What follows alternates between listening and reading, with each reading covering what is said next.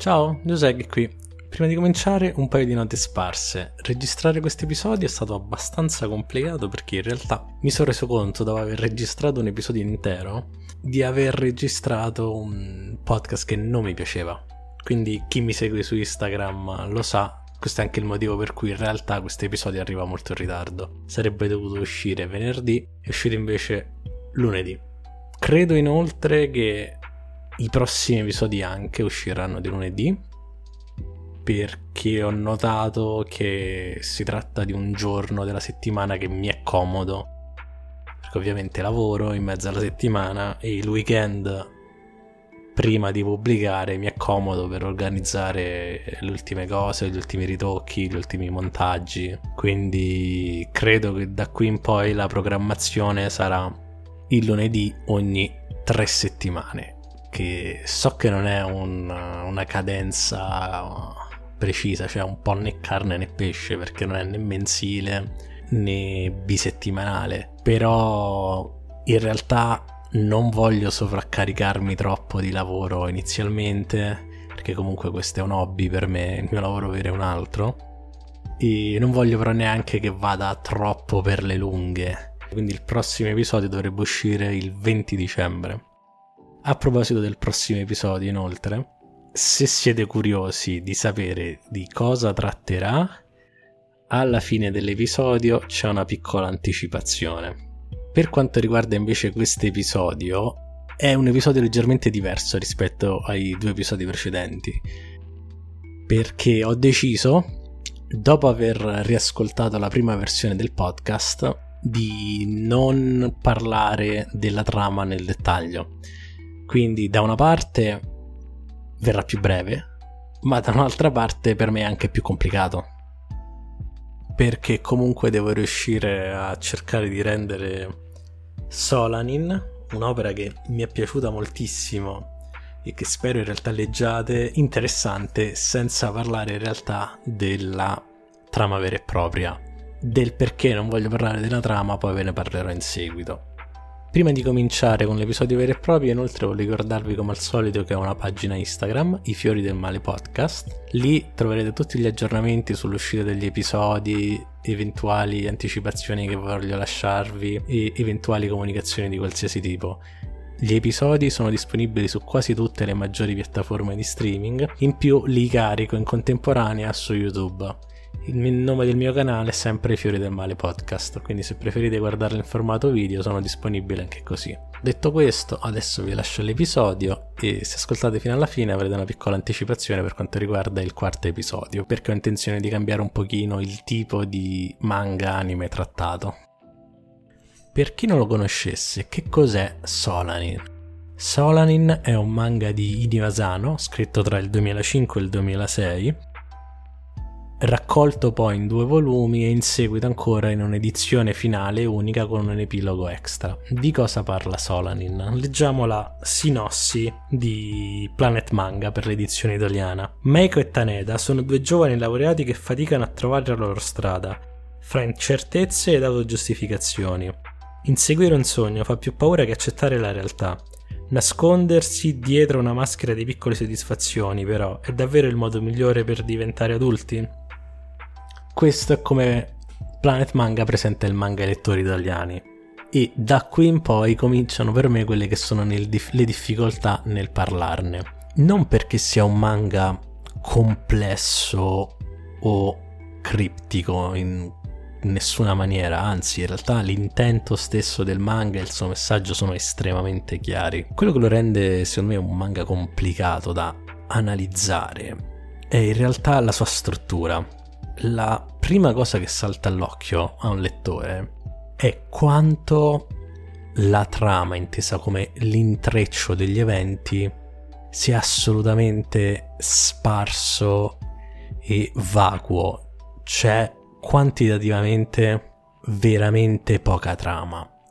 È un manga di neanche cinquecento pagine, è un, in Italia è pubblicato come volume unico, è sostanzialmente in realtà un manga un po' cicciotto, potremmo definirlo in questa maniera. E dovessi quantificare quante cose succedono nel manga a livello proprio di eventi, di fatti, si possono contare sulle dita di una mano.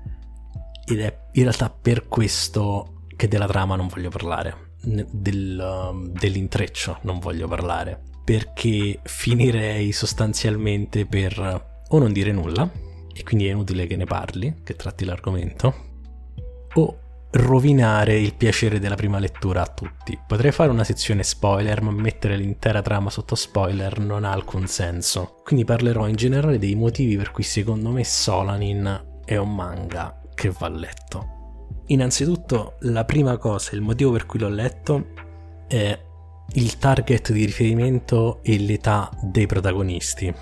Meiko, Taneda, la coppia di protagonisti principali, sono due ragazzi, due in realtà giovani adulti più che ragazzi ormai, quantomeno stanno diventando adulti, sono due neolaureati. Neolaureati che hanno cominciato da poco a vivere insieme. Lei, Meiko, lavora da quasi un anno come segretaria barra impiegata per una piccola azienda. Taneda lavora part-time come illustratore presso una rivista sportiva. I due sono entrambi insoddisfatti della loro vita. Da una parte c'è un po' di malinconia che comincia a crescere nei confronti del periodo universitario che hanno appena concluso, perché Taneda, per esempio, durante l'università era parte del club di musica leggera con cui aveva formato una band e suonavano più volte alla settimana, ma essendo ora cresciuti riescono a vedersi solamente due volte al mese per fare le prove. Inoltre hanno smesso completamente di fare concerti. Meiko invece già dall'inizio, già dal momento della sua presentazione, ha un diverso conflitto interiore. Lei è spaventata dall'idea di ritrovarsi tra dieci, quindici, venti anni ad avere un lavoro che non la soddisfa, una vita che non le dice nulla, e dalla possibilità poi di trovarsi in una situazione in cui non ha, tra virgolette, via d'uscita, perché anche lei si rende conto che dare un colpo, sferzare la propria vita a ventiquattro anni è diverso da farlo a quarantaquattro. Il modo in cui sono espressi questi sentimenti all'interno del manga è molto interessante, perché sono presenti in realtà dei monologhi, ma non sono molto verbosi o molto frequenti. La fase introspettiva è lasciata più all'aspetto visivo, al disegno vero e proprio, alle espressioni pensose, alle composizioni, alle situazioni quotidiane in cui i due protagonisti si vivono, si trovano immersi. Quello che questo tipo di esposizione permette è la capacità di immergersi da parte dello spettatore nella storia. È facile riempire le vignette rappresentanti Taneda o Meiko nei loro momenti più riflessivi con le proprie pensieri, i propri sentimenti, specialmente se chi lo legge, come è stato nel mio caso, si trova in un'età vicina a quelli dei personaggi, in una situazione simile, perché comunque anch'io ho cominciato a lavorare da poco, anch'io come Meiko certe volte mi fermo a pensare: ma è davvero questo il lavoro che io voglio fare da grande nella vita? Cioè, voglio davvero dedicare quaranta cinquanta anni della mia vita, quanto sarà, in questo settore, a fare queste cose? E ovviamente, avendone vissuti di anni veramente circa una decina quando si ha ventiquattro venticinque anni, perché comunque prima dei dieci dodici anni in realtà non si è neanche veramente consapevoli, l'idea di averne quaranta cinquanta a fare sempre la stessa cosa davanti diventa quasi opprimente, gigantesca, e mancano le certezze, perché non si può avere quel tipo di certezza a questa età, o comunque chi lo ha è una minoranza, è un qualcuno che deve ritenersi, anche secondo me, person- un'idea personale, abbastanza fortunato. Un altro aspetto che secondo me è degno di nota del manga è la rappresentazione della relazione di coppia tra Meiko e Taneda. I due sono insieme ormai da tanto tempo, su una relazione che, se non erro, va per i sei anni ormai. E quando arriva questo tipo di lunghezza, a quell'età comincia ad arrivare anche qui il momento in cui va fatto uno step. Va fatto uno step per diventare da semplice coppia un qualcosa di più, un qualcosa che può reggere le prove del tempo. I due sono chiaramente estremamente innamorati l'uno dell'altro e sono onestamente una delle coppie più carine che mi sia capitato di leggere quest'anno. Il modo in cui interagiscono tra di loro è estremamente dolce, sono estremamente ingenui anche nel modo in cui si amano e la passione che hanno l'uno per l'altro viene trasmessa chiarissimamente dai piccoli gesti di affetto che hanno l'uno per l'altro. C'è però un problema di fondo in realtà nella loro relazione ed è il fatto che entrambi cerchino costantemente di non affrontare i loro problemi e i loro problemi di coppia. È come se fossero entrambi spaventati inconsciamente dal doversi assumere delle responsabilità che percepiscono più grandi. In questo contesto è in realtà inserito l'unico vero grande evento della prima metà della trama. Dopo che Meiko si licenzia praticamente all'inizio della storia, nel primissimo capitolo, anche Taneda si licenzia, ma a differenza di Meiko, Taneda non si licenzia per un periodo di chiarimento, un vivere libero per un po' per capire cosa vuole fare. Taneda sa già cosa vuole fare. Taneda, spinto anche in realtà da Meiko, decide di provarci, vuole diventare un musicista professionista, vivere con la musica e riesce a coinvolgere anche i suoi amici dell'università, i suoi ex colleghi di università. Apro qui una parentesi, i due amici, per quanto siano personaggi secondari, sono in realtà personaggi a tutto tondo. Hanno le loro piccole storie, le loro piccole motivazioni e per quanto rimangano sempre comunque secondari, come magari poteva non essere il caso per esempio di Blue Period, di cui ho parlato nel primo episodio, qui riescono comunque in quel poco spazio che gli è concesso a essere comunque personaggi a cui sia facile affezionarsi.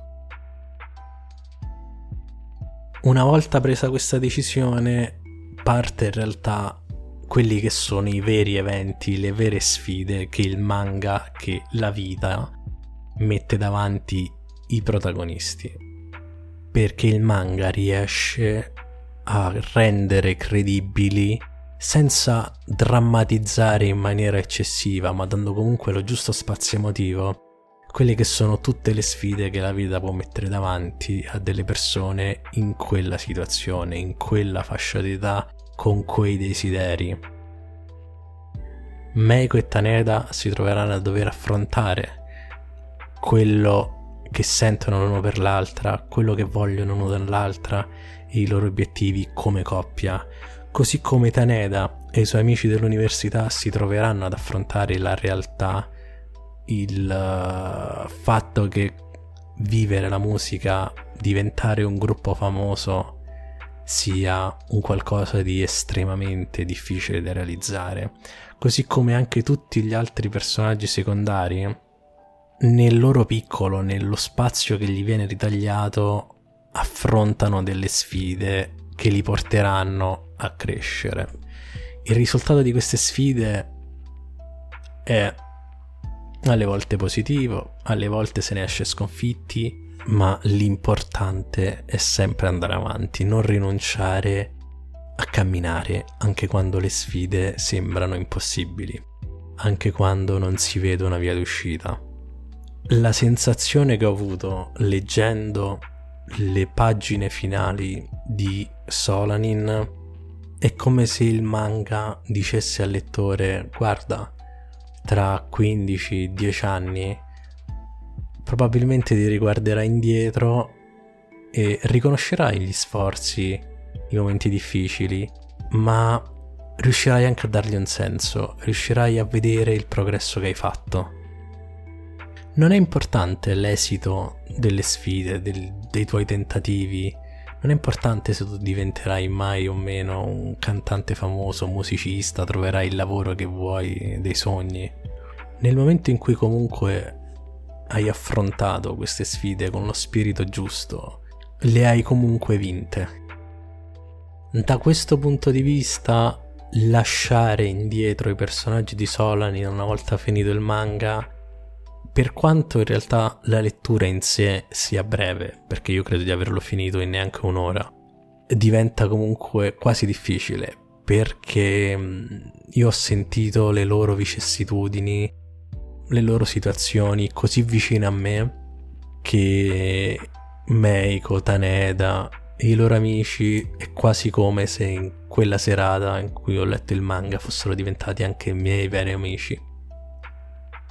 Spero che, per quanto sia stata breve in realtà, questa chiacchierata su Solanin vi abbia comunque invogliato a leggerlo, e spero che anche solo uno di voi in realtà magari lo legga e riesca a trarne conforto, perché per quanto in realtà non sia una lettura propriamente facile, perché il manga non si tira indietro dal tirare anche qualche pugno ben assestato allo stomaco emotivamente, ma secondo me ne vale la pena.